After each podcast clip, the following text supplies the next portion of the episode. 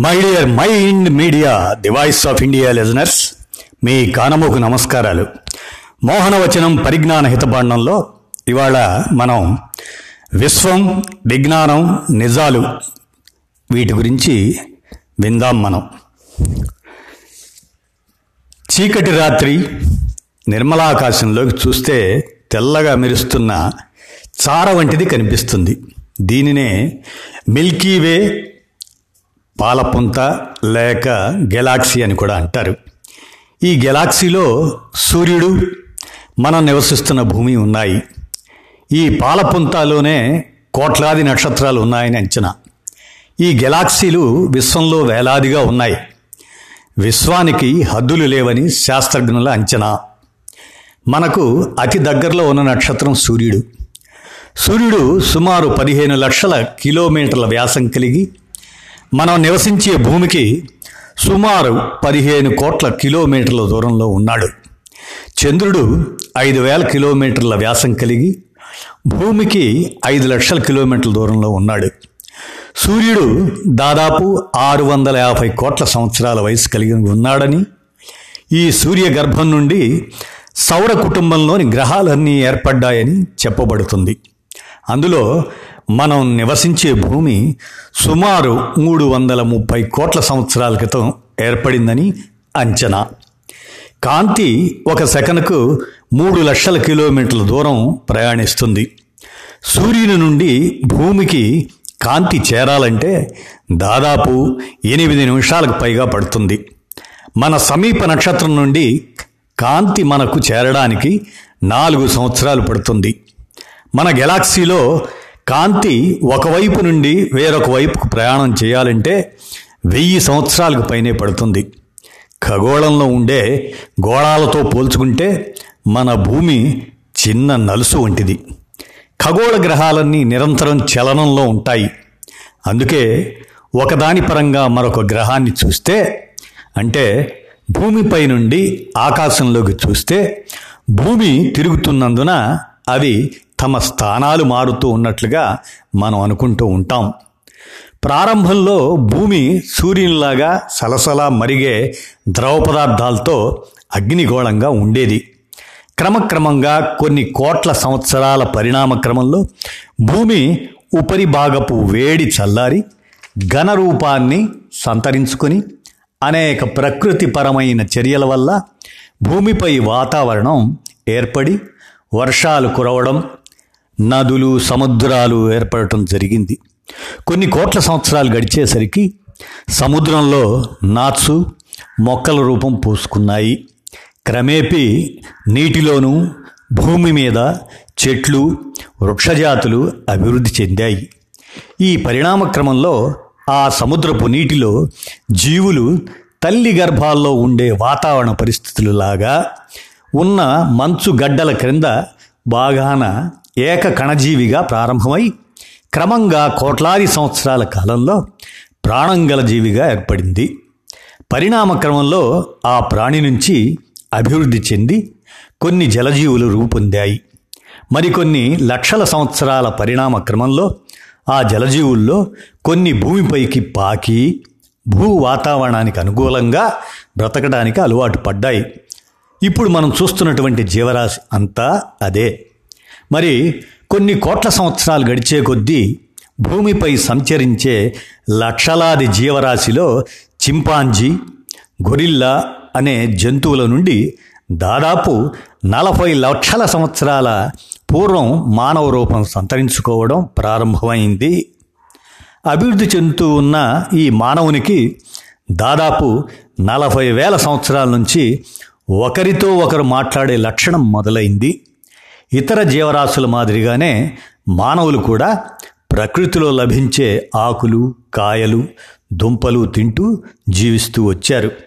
దాదాపు పదిహేను నుండి ఇరవై వేల సంవత్సరాలకు పూర్వం నుండి భూమిని ఉత్పత్తి సాధనంగా మార్చుకొని వర్షాధారంతో ఆహారాన్ని పండించుకొని తినే లక్షణాన్ని మానవులు ఏర్పరచుకున్నారు. పంటలు పండించుకొని వారి జ్ఞానాన్ని అభివృద్ధిపరుచుకుంటూ సంచార మానవులు స్థిర నివాసం ఏర్పరచుకునే స్థితికి చేరారు. ఇది మానవ పరిణామ క్రమంలో పెద్ద ముందడుగు. భూమి సాగు పెరుగుతూ ఆహార ఉత్పత్తుల్లో అభివృద్ధి జ్ఞానం అధికమయ్యే కొలది పండించిన ఉత్పత్తుల్లో మిగులుదల వల్ల కొందరు బలవంతులు ఆ మిగిలిన పంటలను సంపదను తమ ఆధిపత్యంలోకి తెచ్చుకొని ఇతరులను బానిసలుగా చేసుకొని తమ ఆధిపత్యాన్ని చెలాయించుకుంటూ వచ్చారు. క్రమంగా దాదాపు మూడు నాలుగు వేల సంవత్సరాల క్రితం నాటికి రాజ్యాలు రాజ్యాధిపతులుగా వ్యవస్థ రూపుదిద్దుకుంది. మరోవైపు పని విభజన అనివార్యమై తత్ఫలితంగా వృత్తులుగా విభజన చేసుకొని క్రమంగా ఆ వృత్తులు నిర్వహించేవారిని కులాల పేరుతో పిలుచుకునే అలవాటుగా మారి క్రమక్రమంగా ఎన్నో రకాల కులాలు ఈ సమాజంలో ఏర్పడి ఎక్కువ కులాలని తక్కువ కులాలని భావిస్తూ రావటం జరిగింది. ఆ భావన ఈనాటికి కొనసాగుతుండటం మనం చూస్తూనే ఉన్నాం. జీవన గమనంలో భూకంపాలు తుఫాన్లు వరదలు అగ్ని ప్రమాదాలు ఉరుములు మెరుపులు పిడుగులు ఇలాంటివన్నీ పడటం వంటి ప్రకృతి వైపరీత్యాలు క్రూర జంతువులు విష జంతువుల వల్ల ఏర్పడే ప్రమాదాలకు కారణం తెలియని ఆదిమ మానవులు భయంతో అతీతమైన శక్తి ఏదో ఉందని భావించి అదే దైవమని ఊహాగానాలు చేసుకున్నారు. కానీ అది ఎలా ఉంటుందో తెలియదు కాబట్టి బహుశా తనలాగానే ఉంటుందని ఊహించుకొని ఆనాటి తెలివైన మానవులు తన వంటి ఆకారాన్ని చిత్రించుకుంటూ వచ్చారు. ఆ కాలంలోనే తామే దైవ ప్రతినిధులమని రాజ్యాధినేతలు చెప్పుకుంటూ ఆయా దైవ ఆకారాలను రాతి విగ్రహాలుగా తయారు చేసుకొని ప్రజలు తమ అధికారానికి అండదండలుగా ఉండేందుకు మతాలను ఏర్పాటు చేసి ఆ మతాధిపతులు రాజ్యాధిపతులు ఎన్నో నియమ నిబంధనలు పెట్టుకుంటూ ఆ దైవ నమ్మకాలను ప్రజలు నమ్మేలా చేసుకుంటూ వచ్చారు. దేవుడు అందరికంటే ఉన్నతమైనవాడని మతాధిపతులు రాజ్యాధినేతలు చెబుతూ ఆ రాతి విగ్రహాలను ఎత్తైన ప్రదేశాలు కొండలపైన ఏర్పాటు చేసి దేవాలయాలు నిర్మించి ప్రజలు వాటిని ఆరాధించుకునేలా చేసుకుంటూ వచ్చారు. ఈనాడు కనిపించే ప్రసిద్ధమైన దేవాలయాలన్నీ సుమారు రెండు మూడు వేల సంవత్సరాల లోపు నిర్మించబడినవే. ఈ దేవాలయాల్లో ప్రతిష్ఠించిన దేవతా విగ్రహాలకు మానవ జీవిత సంబంధిత గాథలు కల్పించి స్థల పురాణాలుగా ప్రచారం చేస్తూ వాటి ఉనికిని మరింత బలపరుచుకుంటూ వచ్చారు. ప్రతివారు జన్మించినప్పుడు మనసులో ఏ విధమైన నమ్మకాలు లేకుండా ఉంటారు. కానీ ఎదిగే కొలది వారు మాటలు నేర్చుకోవడంతో పాటుగా దైవ నమ్మకాలను మత నమ్మకాలను తల్లిదండ్రుల నుంచి నేర్చుకుంటూ ఉంటారు. తత్ఫలితంగా వారి మనసులో దైవ నమ్మకాలకు మత నమ్మకాలకు అంకురార్పణ జరిగిపోతుంది.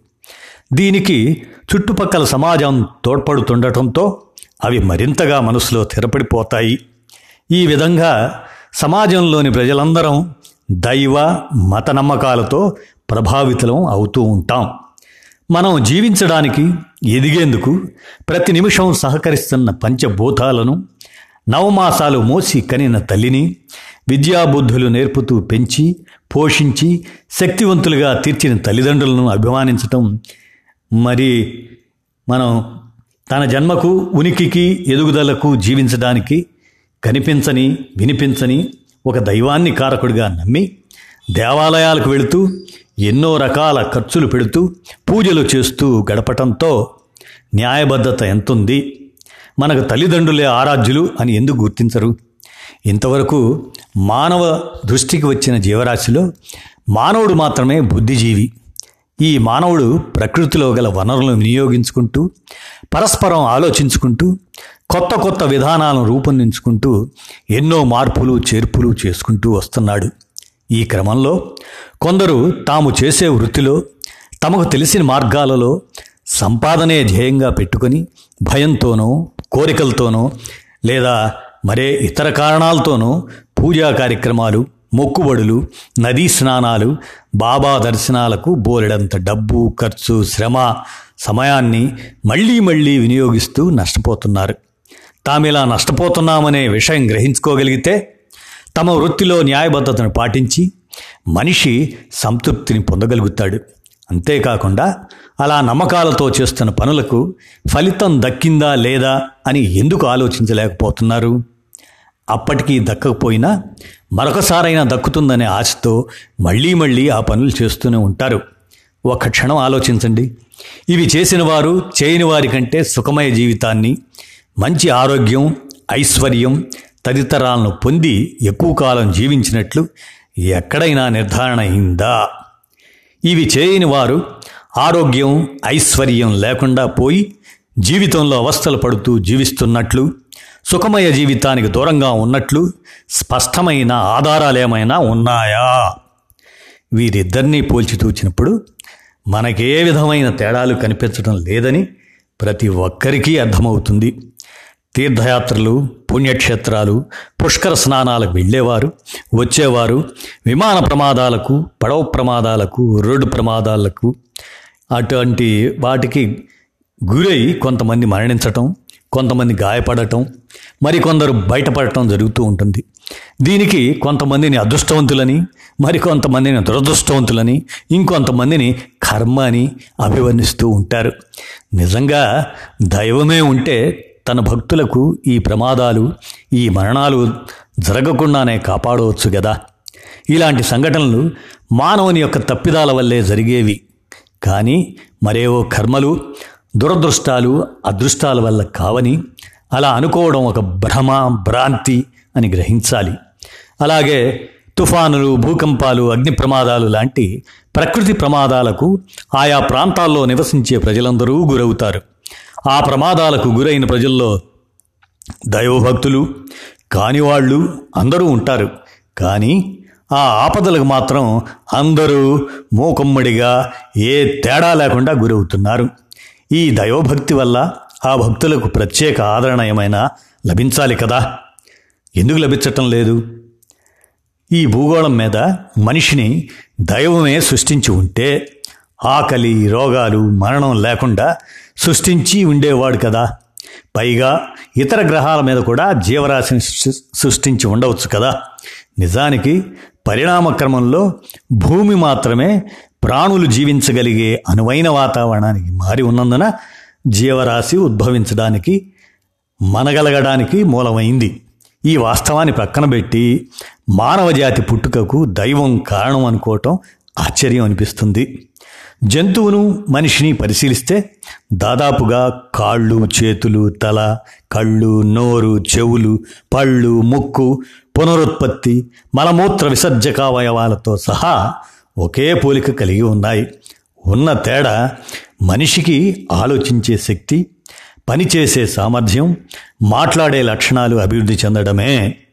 ఇవన్నీ ప్రకృతి పరిణామ క్రమంలో మానవునికి సంక్రమించిన అదనపు లక్షణాలు. దీనిని అర్థం చేసుకోక మనిషిని దైవం సృష్టించాడని మతాలు చెప్పడం ఎందరో దానిని నమ్మడంలో న్యాయబద్ధత ఏముంది? పాపం చేస్తే నరకానికి ప్రార్థనలు పూజలు ఆరాధనలు పుష్కర స్నానాలు వంటివి చేయడం ద్వారా పుణ్యం సమకూరి స్వర్గానికి వెళ్తారని ఉత్తమమైన పునర్జన్మ లభిస్తుందని ఎంతో ప్రచారం చేసేవారిని ఎందరినో చూస్తుంటాం. అలా చెప్పేవారు కానీ వారి పూర్వీకులు కానీ ఇంకా ఇతరులు ఎవరైనా కానీ ఇంతవరకు స్వర్గానికి కానీ నరకానికి కానీ వెళ్ళినట్లు రుజువులు ఉన్నాయా? అసలు ఏ ఏ తప్పులు పాపాల కిందకు వస్తాయి ఏ ఏ ఒప్పులు పుణ్యాల కిందకు వస్తాయని ఎవరు ఇదమిద్దంగా నిర్ధారించడం లేదు. కారణం ఇందులో యథార్థం లేకపోవడమే. పాపాలు చేస్తే నరకానికి వెళ్తారని భయపెడుతూ పుణ్యాలు చేస్తే స్వర్గానికి వెళతారని ఆశలు రేకెత్తించి ప్రజల నమ్మకాలు తమ వైపు మళ్ళించుకొని అలా ప్రచారం చేస్తూ తాము సుఖమయ జీవనం గడపటమే ఇందులోని మర్మం అని తెలుసుకోవాలి.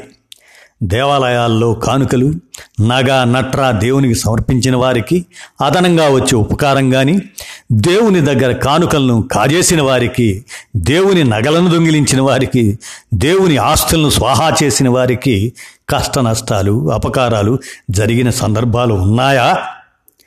తనను తన ఆస్తులను కాపాడుకోలేని ఆ దేవుడు ఇతరులకు ఏమి సహాయపడగలడు? సమాజంలో బాబాలు స్వామీజీలు మాతాజీలు కూడా అందరిలాగే తల్లిదండ్రులకు జన్మించారు. వీరిని మనలాగానే వీరి తల్లిదండ్రులే పెంచి పెద్ద చేసి విద్యాబుద్ధులు నేర్పించారు. వయసు వచ్చిన తర్వాత వారు మనలాగానే ఏదో ఒక వృత్తిలోకి ప్రవేశించి జీవనం సాగించాలి కదా. ఇతర వృత్తుల కన్నా బాబా స్వామీజీ వృత్తిలో మెరుగైన సుఖజీవనం గడిపేందుకు మార్గాలు అనువుగా ఉంటాయనే అంతకు ముందున్న వారు అనుభవిస్తున్న స్థితిని చూచి ప్రజల్లో ఉండే నమ్మకాలను ఆలంబన చేసుకొని వారి మార్గాలను ఎన్నుకుంటున్నారు. ఇతర వృత్తులు చేపట్టి అందులో సఫలీకృతులు కాలేక సులభంగా ఉన్న ఈ వృత్తిని ఎంచుకుని వారు చాలామంది లేకపోలేదు. వారికి కూడా ఇతర సామాన్య ప్రజల మాదిరిగా ఆహార పానీయాదులు నిద్రించడం కాలకృత్యాలు తీర్చుకోవడం వంటివి ఉండటమే కాక చివరికి అందరిలాగానే కాలధర్మం చెందటం కూడా ఉంటుందని అందరికీ తెలిసిన విషయమే కదా. ఏ విధమైన మహత్తులు శక్తులు మహిమలు లేవని తెలిసినా ఏదో భ్రమతో దైవ ప్రతినిధులంటూ వీరిని కొలిచే ప్రజల్ని చూస్తుంటే జీవితం పట్ల ఎంతో భయంతో ఏదో ఉపయోగం ఉంటుందనే ఆశ వీరిలో ఉన్నట్లనిపిస్తుంది.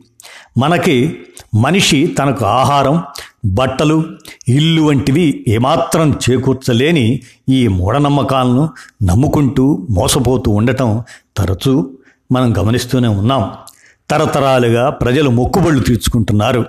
ఈ మొక్కుబడుల వల్ల ఏమైనా విశేషాలు జరిగాయా? లేదా? అని ఎందుకు ఆలోచించలేకపోతున్నారు? ఉదాహరణకు ప్రపంచ కప్పు క్రికెట్ ఆటలో మన జట్టు గెలవాలని వర్షాలు పడాలని ఇంకా అనేక రకాల ప్రయోజనాలు ఆశించి మన దేశంలో లక్షలాది మంది పూజలు హోమాలు యజ్ఞాలు చేయటం జరిగింది. కానీ వారు ఆశించిన విధంగా అవేమీ జరగలేదు. ఉదాహరణకు ఈ సంవత్సరం ఏ ప్రార్థనలతో నిమిత్తం లేకుండానే పాకిస్తాన్ భూభాగంపై భారత క్రికెట్ ఆటలో గెలుపు సాధించుకొచ్చింది. అంటే ఏ ప్రార్థనల వల్ల ఏ ఓటమి గెలుపులు జరగవని వారి శక్తియుక్తులు వారి వారి సామర్థ్యాలు ఆనాటి పరిస్థితులను బట్టి ఫలితాలు ఉంటాయని మనం తెలుసుకోవాలి. నిత్య జీవితంలో ప్రతి విషయాన్ని తార్కిక దృష్టితో చూస్తూ ప్రయోజనాలను లెక్కించే మనం ఇటువంటి విషయాలను తార్కిక దృష్టితో కానీ విమర్శన నైజంతో కానీ చూడకపోవటానికి మానవులో ఉన్న మానవుల్లో ఉన్న ఆశ భయాలే కారణం కావచ్చునని భావించవచ్చు. ప్రతి మనిషి ఇతరుల సహాయ సహకారాలను పొగడ్తలను ఆశిస్తూ అవి జరిగినప్పుడు ఎంతో ఉప్పొంగిపోతూ మురిసిపోతూ వారి సహాయ సహకారంతో అండదండలతో కృషితో అనేక రంగాల్లో ఆధిక్యతలు పొంది తనకు లభించినవన్నీ తోటి మానవుల నుండి లభించినవని ప్రత్యక్షంగా కనిపిస్తుండగా ఆ విషయం మరిచి అవన్నీ దైవకృప వల్ల అదృష్టం వల్ల వచ్చినవేనని దైవాన్ని నమ్మిన ప్రజల యొక్క మన్నన పొందాలని చెప్పుకుంటూ ఉండటం ఎంతవరకు సమంజసమవుతుంది? పూర్వీకుల నుండి మనం ఏదో ఆశించి వ్యక్తులకు సంస్థలకు దేవుళ్ళ పేర్లు నామకరణం చేసుకుంటూ మంచి ముహూర్తం చూసుకొని పూజలు పునస్కారాలు చేసి ప్రారంభం చేస్తుంటారు. అలా చేసిన వాళ్ళకు ఏ విధమైన కష్ట నష్టాలు లేకుండా జరిగిపోయినట్లుగాను చేయని వాళ్ళకు కష్ట నష్టాలు ఎదురైనట్లుగాను ఏమైనా ఆధారాలు ఉన్నాయా? సమాజంలో ఎన్నో రకాలైన సమస్యలు మూటా గొడవలు కుటుంబ తగాదాలు రాజకీయ వైషమ్యాలు వంటి వాటిని మనం చూస్తూనే ఉన్నాం. ఎవరికి వారు తమదే రైట్ అని ఆ పరిస్థితులు తమకే అనుకూలించాలని ఇరు వర్గాల వారు భావిస్తూ అందుకోసం తను నమ్మిన దేవాలయాలకు బాబాల వద్దకు వెళ్ళి మొక్కుబళ్ళు సమర్పించుకుంటూ విరాళాలిస్తూ కానుకలు అందజేస్తూ వారి పోటీదారులపై తమదే పైచేయి కావాలని కోరుకోవటం జరుగుతుంటుంది. నిజానికి వారి మధ్య వచ్చే వ్యవహారాల్లో ఖచ్చితంగా ఆ ఇద్దరిలో ఎవరో ఒకరికి అనుకూలిస్తుంది. ఆ అనుకూలతను పొందినవారు దైవానుకూలం వల్లనే తమకు న్యాయం జరుగుతుందనుకోవడం భ్రమ భ్రాంతి అవుతుంది. ఓడిన వారు ఆ దైవం వల్ల తమకు అనుకూలంగా జరగలేదని అనుకుంటున్నారా? ఆ ఇద్దరి మధ్యన ఒక మనిషి ఉండి తీర్పు చెబితే తనకు అనుకూలంగా జరగని వ్యక్తి తీర్పు చెప్పిన వ్యక్తిని ఎందుకు నిందిస్తున్నాడు? అలా దైవం విషయంలో జరగకపోవడానికి భయం కారణం. మనిషి తన జయాపజయాలకు అదృష్ట దురదృష్టాలను జత చేయటం కేవలం అమాయకత్వమే అవుతుంది. ప్రణాళికాబద్ధంగా నిర్మాణాత్మకంగా నీతి నియమాలతో అంకిత భావంతో కష్టించి నిరంతరం చిత్తశుద్ధితో కృషి చేస్తేనే విజయాన్ని సాధిస్తారు. అంతేగాని అదృష్ట దురదృష్టాల వలన కాదు.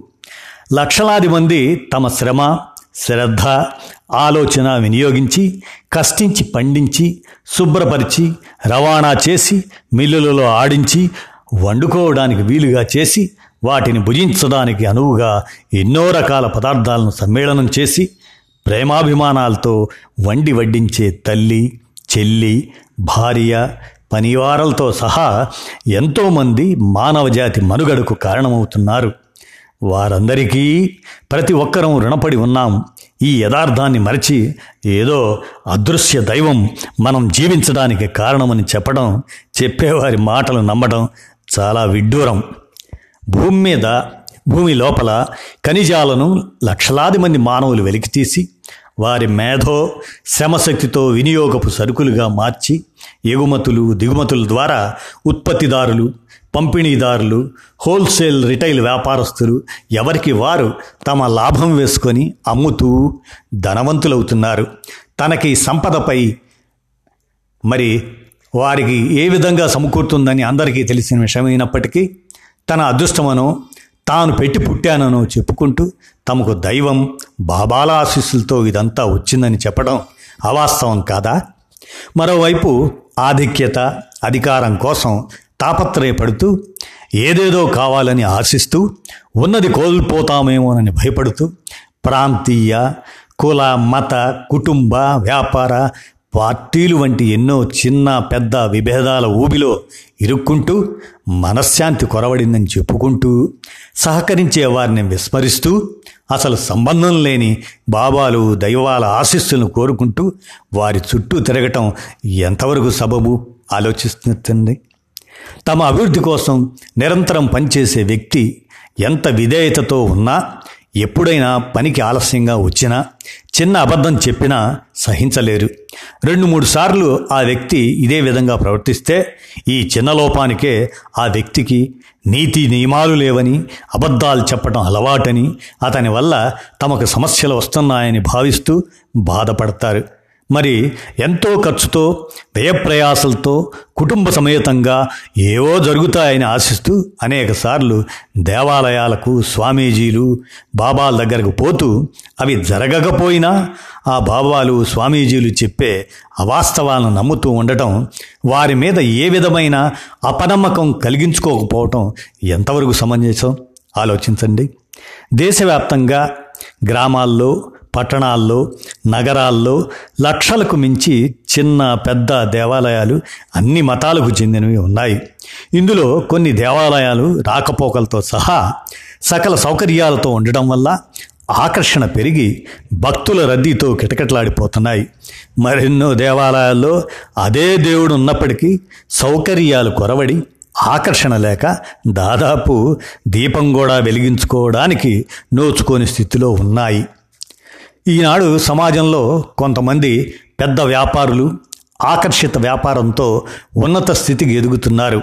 మరెందరో చిన్న వ్యాపారులు వారి వద్ద అదే సరుకున్నప్పటికీ వ్యాపారంలో ఆకర్షించగల ఆర్థిక శక్తి లేక కనుమరుగైపోతున్న విధంగా దేవాలయాల పరిస్థితి కూడా ఈనాటి వ్యాపార ధోరణికి అద్దం పడుతుందని మనం గ్రహించాలి గమనించాలి.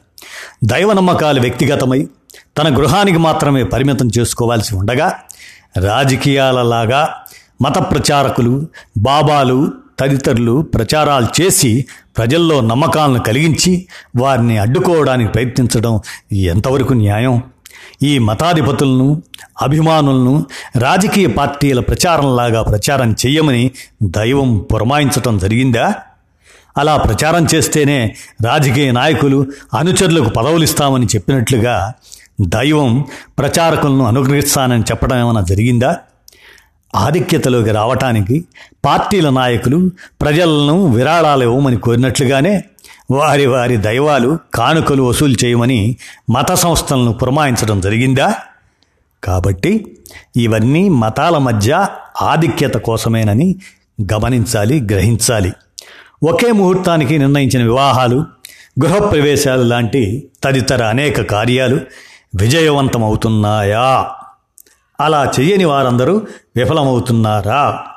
ఒక మతం ఒక ప్రాంతం వారికి శుభంగా పరిగణించే ముహూర్తం మరొక ప్రాంతం వారికి అశుభంగా భావించడం జరుగుతూనే ఉంది. ఒకే ముహూర్తానికి నిర్ణయించుకున్న వ్యాపారాలు గృహప్రవేశాలు శంకుస్థాపనల వలన వారందరికీ ఒకే రకమైన అనుకూలత జరగటం లేదు కదా. అందువల్ల ముహూర్తాలకు ఏ విధమైన మహత్తు శక్తి లేదని విశదమవటం లేదా? కావున ఏదైనా పనికి సౌకర్యమైన సమయాన్ని ఎంచుకోవాలి తప్ప ముహూర్తం పేరుతో అసౌకర్యమైన సమయాలను నిర్ణయించుకున్నందువల్ల ఉపయోగం ఏమీ లేదని గమనించాలి గ్రహించాలి. నమ్మకాల గురించి చెప్పే జ్యోతిష్కులు రాసులు పన్నెండని పేరును బట్టి నిర్ణయించబడిన ఆయా రాశి మీద వచ్చే ప్రజలందరికీ ఒకే విధమైన భవిష్యత్తు లాభ నష్టాలు అపకారాలు ఉపకారాలు ఒకే రోజు ఒకే గంటలో ఉంటాయని చెబుతుంటారు ఉదాహరణకు మన రాష్ట్ర జనాభా సుమారు మరి మనం అవిభక్త రాష్ట్రంగా తీసుకుంటే ఎనిమిది కోట్లయితే ఒక్కొక్క రాశి పేరుతో సుమారు అరవై లక్షల మందికి పైగా ప్రజలకు ఆ రాశి ఫలితాలను వర్తింపజేయడం వల్ల ఆ ప్రజలందరికీ ఒకే విధమైన మంచి చెడు ఫలితాలు ఉంటున్నాయా? కాబట్టి వారు చెప్పే ఆ రాశి ఫలాలు అవాస్తవమని పైన చెప్పిన ఉదాహరణను తర్కించిన వారందరికీ స్పష్టంగా అర్థమవుతుంది. ప్రతి దేవాలయానికి దేవుడికి అలంకారాలు మనుషులే చేస్తారు. విగ్రహాలను రథాల మీద ఎక్కించి మేళతాళాలు వాయించుకుంటూ సంగీత ధ్వనులు వినిపించుకుంటూ రథాల్ని లాగుతూ విగ్రహాలను మోస్తూ ఊరేగింపులు చేస్తూ లక్షలాది ప్రజలు చూస్తూ అరుస్తూ ఆనందిస్తూ ఉంటారు. ఈ కార్యక్రమాలన్నిటినీ మానవులే వారి యొక్క శ్రమ నైపుణ్యంతో చేసి ఉండగా దేవుడు వైభవంగా ఊరేగాడా కానీ భక్తులు ఆనందించారని ప్రచార సాధనాలతో సహా అందరూ అనుకోవడం జరుగుతుంటుంది. ఇదంతా మానవుల యొక్క కృషి ఫలితంగానే జరిగింది. కానీ ఇక్కడ దైవం వల్ల జరిగింది ఏమీ లేదు కదా. వాస్తవాలు ఆలోచించిన వారందరికీ ఇది తెలిసిన విషయమే. అనంత విశ్వంలో కోట్లాది నక్షత్రాల సముదాయంలో ఉన్న ఒక నక్షత్రంలో సూర్యుని పరిమాణం కొన్ని వేలవ వంతు. ఆ సూర్యుల్లో భూమి కొన్ని లక్షల వంతు. ఆ భూమి మీద ఉన్న అనంతకోటి జీవరాశుల్లో మానవుడు లెక్కించడానికి గుర్తించడానికి వీల్లేనంత అణుమాత్రం. ఇది ఏ జీవికా జీవి తను ఉన్నానని తనకు తను అనుకోవడం తప్ప ప్రకృతికి వీటితో పని లేదు. అలాంటి ప్రకృతిలో సూక్ష్మాతి సూక్ష్ములైన మానవులు దేవుడికి కానుకలిచ్చి నిత్యం కొలుస్తూ భక్తులుగా ఉన్న వాళ్ళను మాత్రమే వారి యొక్క పుట్టుక జీవనం పెళ్ళి పిల్లలు ఇళ్ళు వాకిళ్ళు వంటి ఎన్నో బాగోగులను వారు కోరుకున్న విధంగా ఎక్కడి నుంచో పని పాట లేనట్లుగా దైవం వారినే చూస్తూ ఉంటాడని కాపాడుతుంటాడని మతాలు చెబుతూ ఉండటం ఎంతవరకు వాస్తవం అవుతుంది? ప్రచార సాధనాల్లో మూఢనమ్మకాల వల్ల కష్ట నష్టాలు కలుగుతున్నాయని అప్పుడప్పుడు చెబుతున్నా. ఇంకొక వైపున అవే ప్రచార సాధనాల్లో మత ప్రచారకులు దైవ ప్రచారకులు మఠాధిపతులు పీఠాధిపతులు వీరితో పాటు అనేక మంది ఈ మూఢనమ్మకాలు పెరగడానికి అతీత శక్తులున్నాయని ప్రత్యక్షంగా ప్రచారం చేస్తూ మరోవైపున వినోద విజ్ఞానాల పేరుతో సంగీత సాహిత్య నాటిక నాటక పురాణాలు మొదలగు అనేక రూపాల్లో తెలుసో తెలియకో కళాకారులందరూ సాహిత్యంలో ఉన్న దైవ నమ్మకాలు మత నమ్మకాల గురించి చెప్పడం ద్వారా పరోక్షంగాను ఈ నమ్మకాలు పెరగడానికి ప్రచార సాధనాలు ఎక్కువ సమయం ఉపయోగపడుతున్నాయి. వాస్తు ప్రకారం తమ ఇంటి ద్వారాలు గోడలు కిటికీలు అలమరాలు లాంటివి మార్పులు చేర్పుల వల్ల ఆయుష్ ఆరోగ్యం ఐశ్వర్యాలు అందరికీ సమకూరుతాయని ఆశ కల్పించడం అవి చేయకపోతే ఇంకా కష్ట నష్టాలు జరుగుతుంటాయని భయం కలిగేలా చేసి వాస్తు గురించి చెప్పేవాళ్ళు నమ్మిస్తుంటారు. అవి అలా వాళ్ళు చెప్పిన ప్రకారం జరిగితే అప్పటికే ఇలాంటి వారందరి మాటలను నమ్మి మార్పులు చేయించుకుని వారందరికీ ఏ ఇబ్బందులు ఏ సమస్యలు లేకుండా జరిగిపోతుండాలి కదా. ఈ వాస్తు నిపుణుల వల్ల ఇంత మేలు జరుగుతున్నట్లయితే వీళ్ళే ప్రజలందరి దగ్గరికి పోయి వాస్తు గురించి చెప్పుకోవాల్సిన అవసరం లేకుండా ప్రభుత్వం వారే వేలాది వాస్తు శాస్త్రజ్ఞులను ఒక చోట చేర్చి దీనికోసం ప్రభుత్వంలో ఒక శాఖను ఏర్పాటు చేసి దేశంలో కట్టబోయే లక్షల ఇళ్ళనన్నింటినీ వీళ్ళు చెప్పినట్లుగానే కట్టించి ప్రజలకు కేటాయించడం ద్వారా ఆ ఇళ్ళలో నివసించే అందరికీ ఆయుష్ ఆరోగ్యం ఐశ్వర్యం సమకూరుతున్నప్పుడు ప్రభుత్వ ఆరోగ్య ఆర్థిక సమస్యలు పరిష్కారం అవడానికి బరువు బాధ్యతలు ఎన్నో తగ్గిపోవడానికి దోహదపడుతుంది కదా. ఇవన్నీ ఇలా దేశవ్యాప్తంగా జరిగినప్పుడు ప్రపంచంలోనే మన దేశం అన్ని రంగాల్లో అగ్రగామిగా మారడానికి ఎంతో అవకాశం ఉంది కదా. అలా ఎందుకు చేయకూడదు? ఇలాంటి మార్పులు చేయించుకోవడం ద్వారా దేశవ్యాప్త సమస్యలన్నీ ఇప్పటికే పరిష్కారం అయిపోయి ఉండాలి. కానీ అలా జరగకపోగా ఈ సమస్యలు అన్ని చోట్ల ఎందుకు పెరిగిపోతున్నాయి? కావున ఇదంతా పూర్తిగా అవాస్తవమేమనని అవగతమవుతుంది. ఆ ఇంటి యజమాని నిర్వహించే పనులు ఆయన దక్షత గుణగణాలు సమస్యల ఎడల ఆయనకున్న ఆలోచన దృక్పథం ఆయుష్ ఆరోగ్యం ఈ భాగోగులన్నీ అనేక అంశాలపై ఆధారపడి ఉంటాయి. అందువల్ల వీరు చెబుతున్న వాస్తు అనేది పూర్తిగా వాస్తవ విరుద్ధమని అలాంటి సలహాలతో మార్చిన వాళ్ళు మార్చని వాళ్ళతో పోల్చి చూసుకుంటే వారికి వీరికి ఆనాడు ఎదురయ్యే సామాజిక సమస్యల పరిష్కారంలో ఏ విధమైన తేడాలు ఉండవని అందరికీ బోధపడుతుంది. అరవై డెబ్బై సంవత్సరాలకు పూర్వం గ్రామాల్లో వివిధ నమ్మకాలతో పాటు గిరిజన ప్రాంతాల నుంచి కోయదొరలు వచ్చి మన పూర్వీకుల గురించి జరిగింది జరగబోయేది సోది చెప్పి ధాన్యం బియ్యం తీసుకుని వెళ్ళేవారు. తర్వాత అభివృద్ధి క్రమంలో కొంతకాలానికి నగరాల్లో ఫుట్పాత్లపైన చిలక జోస్యాల్లో ఎవరికైనా అవే విషయాలతో కూడిన కార్డుల్ని చిలక ద్వారా దించటం దానిని చదివినప్పుడు వినిన వారు సంతృప్తి పడుతూ డబ్బులు ఇచ్చిపోయేవారు అలా ఆ చిలక జ్యోతిష్కులు వారి జీవనం గడుపుకునేవాళ్ళు. మరి కొన్ని సంవత్సరాలు గడిచే కొలిది సామాజిక అభివృద్ధిలో వచ్చిన ఈనాటి ఆర్థిక స్థితిగతుల వల్ల వాస్తులు జాతకాలు హస్త సాముద్రికాలు బాబాల వద్దకు పోయి కానుకలు విరాళాలు సమర్పించుకొని వారు చెప్పేవి నమ్ముతూ వారి ఆశీర్వచనాలు పొందుతూ ఉండటం జరుగుతూ ఉంది. గతంలో సోది చెప్పేవాళ్ళు ఇళ్ళకు వచ్చి చెప్పిపోతే ఈనాటికి మనం వీరి ఇళ్ళకు వెళ్ళి కానుకలు విరాళాలు సమర్పించుకోవటం సామాజిక మార్పులో ప్రత్యేకత కలిగిన అంశంగా గమనించాలి. అంటే నమ్మకాలు ఆనాటి కాలంలోనూ ఉన్నాయి ఈనాటి కాలంలోనూ ఉన్నాయి. ఆనాడు అలా చెప్పిన వాళ్ళు ఈనాడు ఇలా చెబుతున్న వాళ్ళందరూ వారి ప్రయోజనాల కోసం ఇలాంటి నమ్మకాలను ప్రోత్సహిస్తున్నారని మనం గ్రహించాలి. మనం ఎన్నో వ్యయ ప్రయాసాలు కోర్చి సంపాదన చేసుకొని ఒక ఇంటిని సౌకర్యంగా కట్టించుకుంటే చివరి కాలంలో అతని ప్రాణం పోవడానికి ముందే ఆ ఇంట్లో ప్రాణం పోకుండా అతన్ని బయట పెట్టాలని ఇంట్లో ప్రాణం పోతే కొన్ని నెలల వరకు ఆ ఇంట్లో ఎవరు నివసించకుండా మూసివేయాలని చెప్పి పాటింపజేస్తూ కదిలిన మెదిలిన ఎన్నో నియమాలను నమ్మకాలను మతాలు పాటింపజేస్తూ వస్తున్నాయి. ప్రతి జీవి తల్లి గర్భంలో వేడిగా ఉన్న ద్రవ పదార్థం బీజంగా పడి క్రమంగా ఘనపదార్థంగా మారుతుంది. మరికొన్ని రోజుల్లో అవయవాల ఏర్పాటు ప్రారంభమై క్రమక్రమంగా జీవం పోసుకుంటూ వస్తుంది.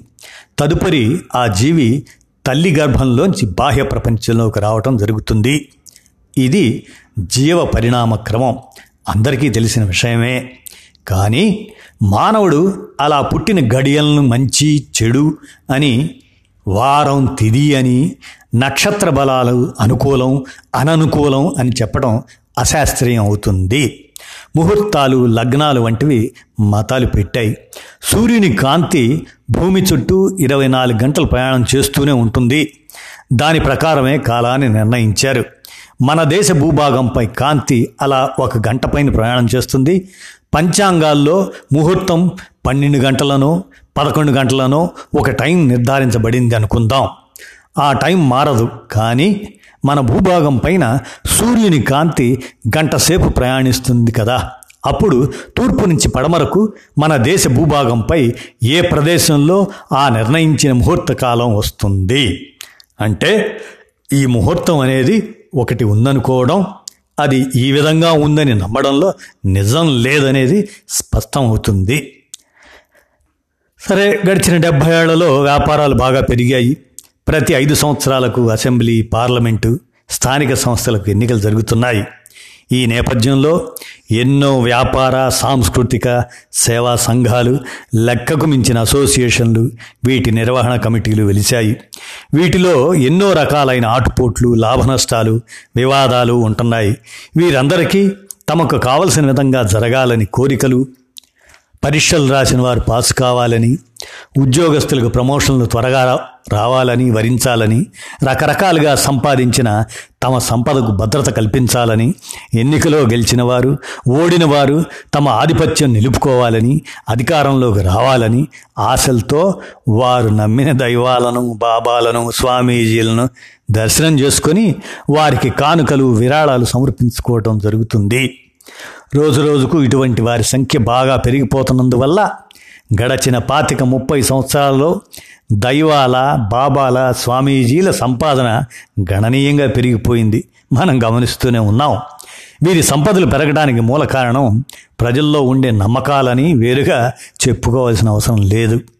సంపద సమకూరిన వారిని అదృష్టవంతులని అవి రాని వారిని దురదృష్టవంతులని అంటుంటారు. వృత్తి వ్యాపార రీత్యా సంపద వస్తుందనే విషయాన్ని అంగీకరించకుండా అదృష్టం వల్లనే సంపద వస్తుందని చెప్పేవారు. తమ వ్యాపారాలని నగరాల్లో ప్రజల మధ్య ప్రధాన కూడలిలో కాకుండా ఎక్కడైనా గ్రామాల్లో కానీ ప్రజలు లేని చోట కానీ ఏర్పాటు చేసి ఆ అదృష్టాన్ని పరీక్షించుకోమనండి. అప్పుడు అక్కడ అలానే ఆదాయం వస్తే అతను అదృష్టవంతుడు అని చెప్పుకోవచ్చు ఒప్పుకోవచ్చు. అలా జరగని ఎడల ఈ అదృష్ట దురదృష్టాలు లేవని మనం భావించాల్సి ఉంటుంది. ఇక మన దేశంలో చిన్న పెద్ద నదులు చాలా ఉన్నాయి. వాటిలో పన్నెండు పెద్ద నదులకు పన్నెండు సంవత్సరాలకు ఒకసారి పుష్కరాలని పేరు పెట్టి సుమారు రెండు మూడు వందల సంవత్సరాల క్రితం ఈ పుష్కర విధానాన్ని ప్రారంభించారు. మన రాష్ట్రంలో పెద్ద నది అయిన గోదావరి పుష్కరాలు తొంభై ఏడు సంవత్సరాల క్రితమే ప్రారంభించడం జరిగింది.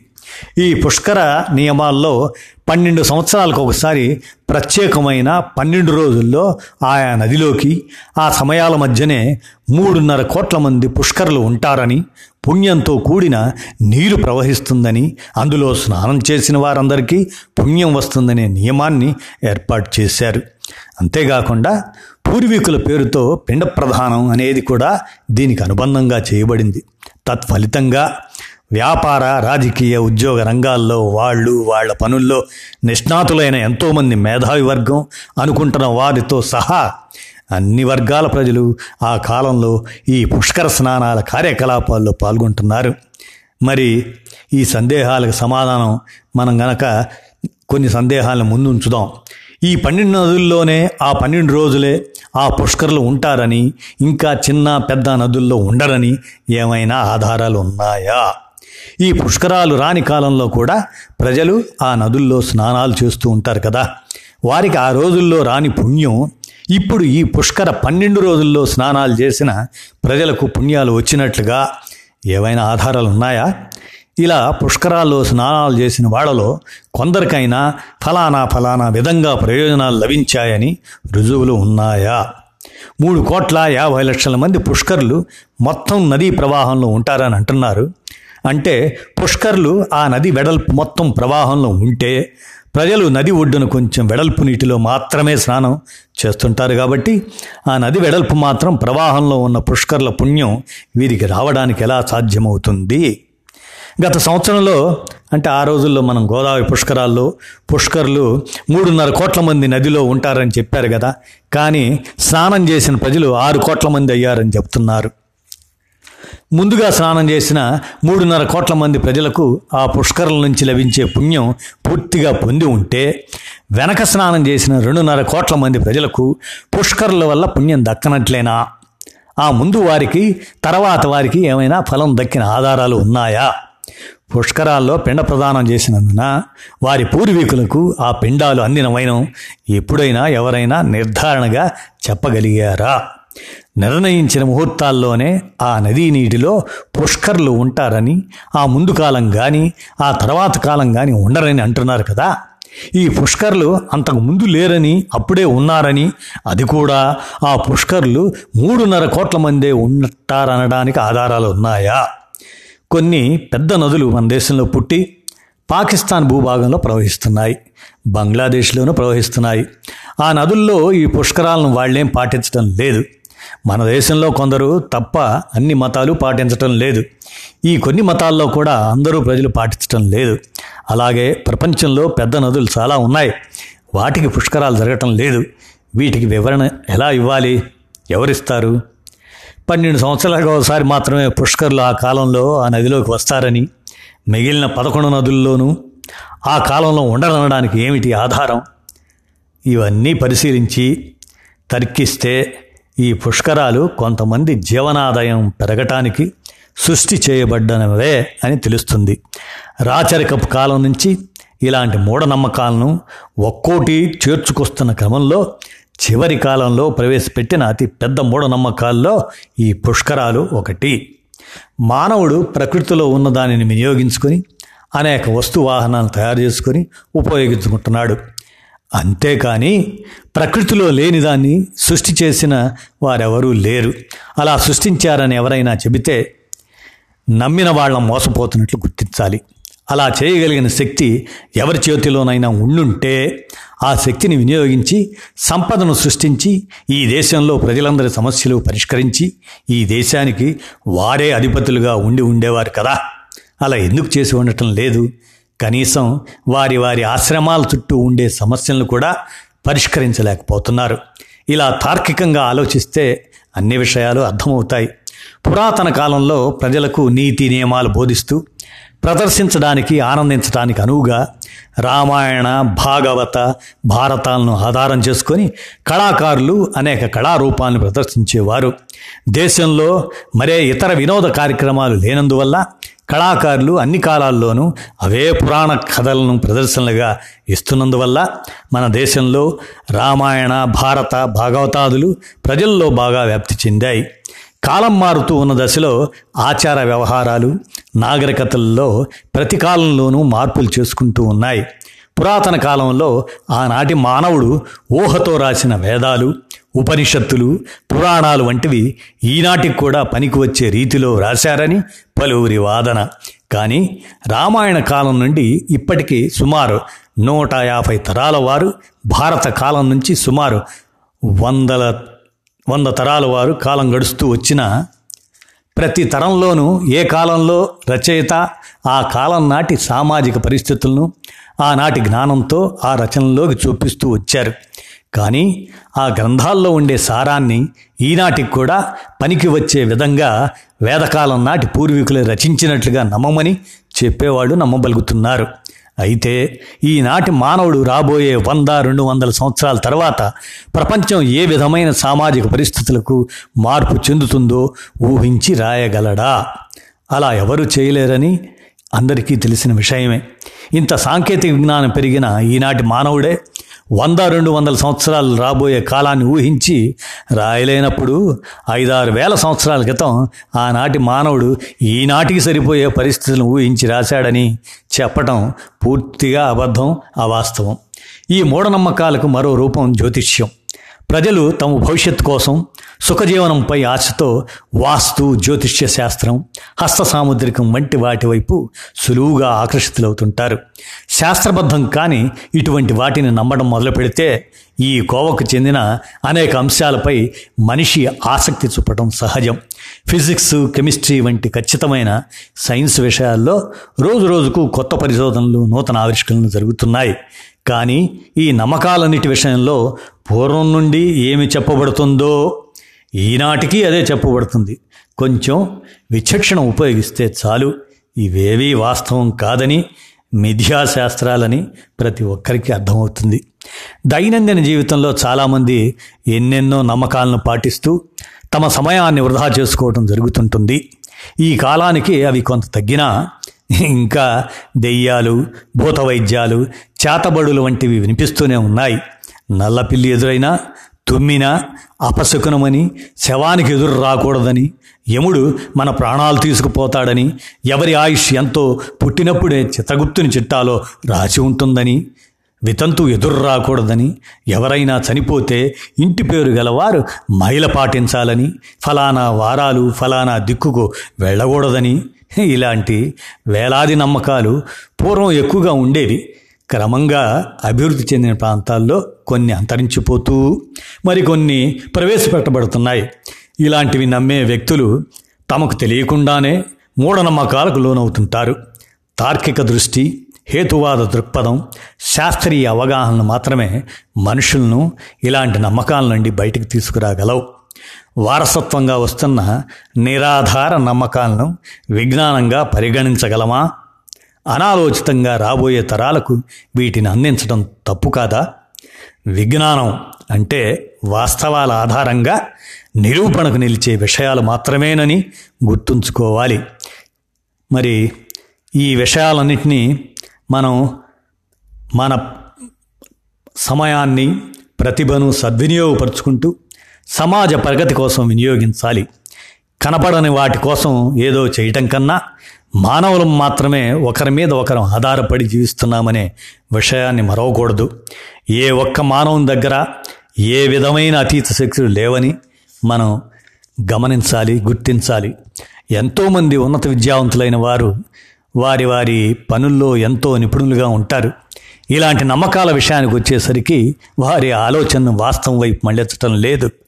ఆలోచిస్తే అసలు విషయాలు ఇవన్నీ కూడా గమనించగలుగుతారు గ్రహించగలుగుతారు. ఈనాడు మనకు అందుబాటులో ఉన్న సైన్సు విజ్ఞానం ఇంజనీరింగ్ సాంకేతిక నైపుణ్యాలు లలిత కళలు జీవన విధానం విద్య వైద్య సదుపాయాలు రవాణా సౌకర్యాలు నిర్మాణాలు పరిశోధన యంత్ర సామాగ్రి సమస్తం అనేక తరాలుగా అభివృద్ధి చెందుతూ వచ్చాయి. అందలి యథార్థం సుస్పష్టం. ఈ విజ్ఞానం సౌకర్యాలు అకస్మాత్తుగా ఏ కొందరి శక్తియుక్తుల వల్ల రాలేదని మనం మర్చిపోకూడదు. మనకు విజ్ఞానం తరతరాల పూర్వీకుల నిర్విరామ నిరంతర కృషి ఫలితంగానే చేకూరిందనే విషయం మనం అందరం తెలుసుకోవాలి గ్రహించాలి అదన్నమాట.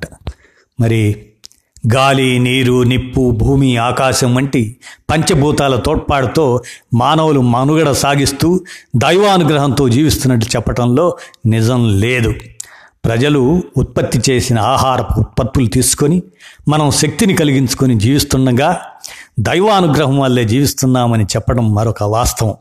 సృష్టిలో ఆడ మగ కలయిక వల్ల పునరుత్పత్తి జరుగుతుండగా కొందరు దైవానుగ్రహంతో జన్మించారని చెప్పడం మూఢనమ్మకమే. భయం భ్రాంతి భ్రమలతో దైవం ఉన్నాడని చెప్పడం కేవలం ఊహ మాత్రమే. యథార్థం కాదు. ప్రకృతిలో లేని దాన్ని ఎవరు సృష్టి చేసి ఉండకపోయినా కొన్నింటిని కొందరు సృష్టి చేశారని చెప్పడం మరొక అసత్యం. వృత్తి ఉత్పత్తి వ్యాపార వ్యవసాయ వ్యవహారాల్లో మానవ శ్రమ శక్తి సామర్థ్యం మీద సఫలం అవడం విఫలం చెందటం ఆధారపడి ఉండగా అదృష్టం వల్ల సఫలం చెందినట్లు అదృష్టం లేని వందల విఫలం చెందామని చెప్పడం అవాస్తవం ప్రతి ఒక్కరూ తోటి మానవుల సహాయ సహకారాలు పొంది జీవించడం లాభించడం పేరు ప్రతిష్టలు పొందటం జరుగుతుండగా అది అదృష్టంగా పెట్టి పుట్టారని ప్రారంభపు వేళ విశేషమని చెప్పటం ఎంతమాత్రం సమంజసం కాదు వాస్తవం అంతకన్నా కాదు. ప్రకృతి సమాజపు ఒడిదుడుకుల వల్ల అనేక కష్ట నష్టాలకు గురవుతుండగా అవి దైవ అనుగ్రహం ఆగ్రహం వల్ల తిరుగుతున్నాయని చెప్పడం పూర్తిగా వాస్తవం. జీవులకు జనన మరణాలు సహజ సిద్ధమైనవి. ఎంతో పుణ్యం చేస్తేనే మానవ జన్మ ఎత్తామని అలాగే మరణించిన వెనక పుణ్యఫలం వల్ల స్వర్గలోక ప్రాప్తి లభించిందని లభిస్తుందని చెప్పడంలో ఏమాత్రం వాస్తవం లేదు. దైవం బాబాలు స్వామీజీలు వాస్తు జాతకం చెప్పేవారు. తదితరులు ప్రజల వద్ద విరాళాలు కానుకలు తీసుకొని వారికి ఆరోగ్యం ఆయుష్ ఐశ్వర్యం కలగాలని ఆశీర్వదిస్తుంటారు. నిజానికి ప్రజలు విరాళాలు కానుకలు ఇవ్వడం ద్వారా బాబాలు స్వామీజీలు ఆయుష్ ఆరోగ్యం ఐశ్వర్యం వాళ్ళు పొందుతున్నారనేది మనం గ్రహించాల్సిన సత్యం. ఇదన్నమాట. వాస్తవానికి ఈ విశ్వం దాని తాలూకు విజ్ఞానం ఈ నిజాలు మరి శ్రోతలు గమనించి తెలుసుకుంటారని ఆశిస్తూ ధన్యవాదాలు.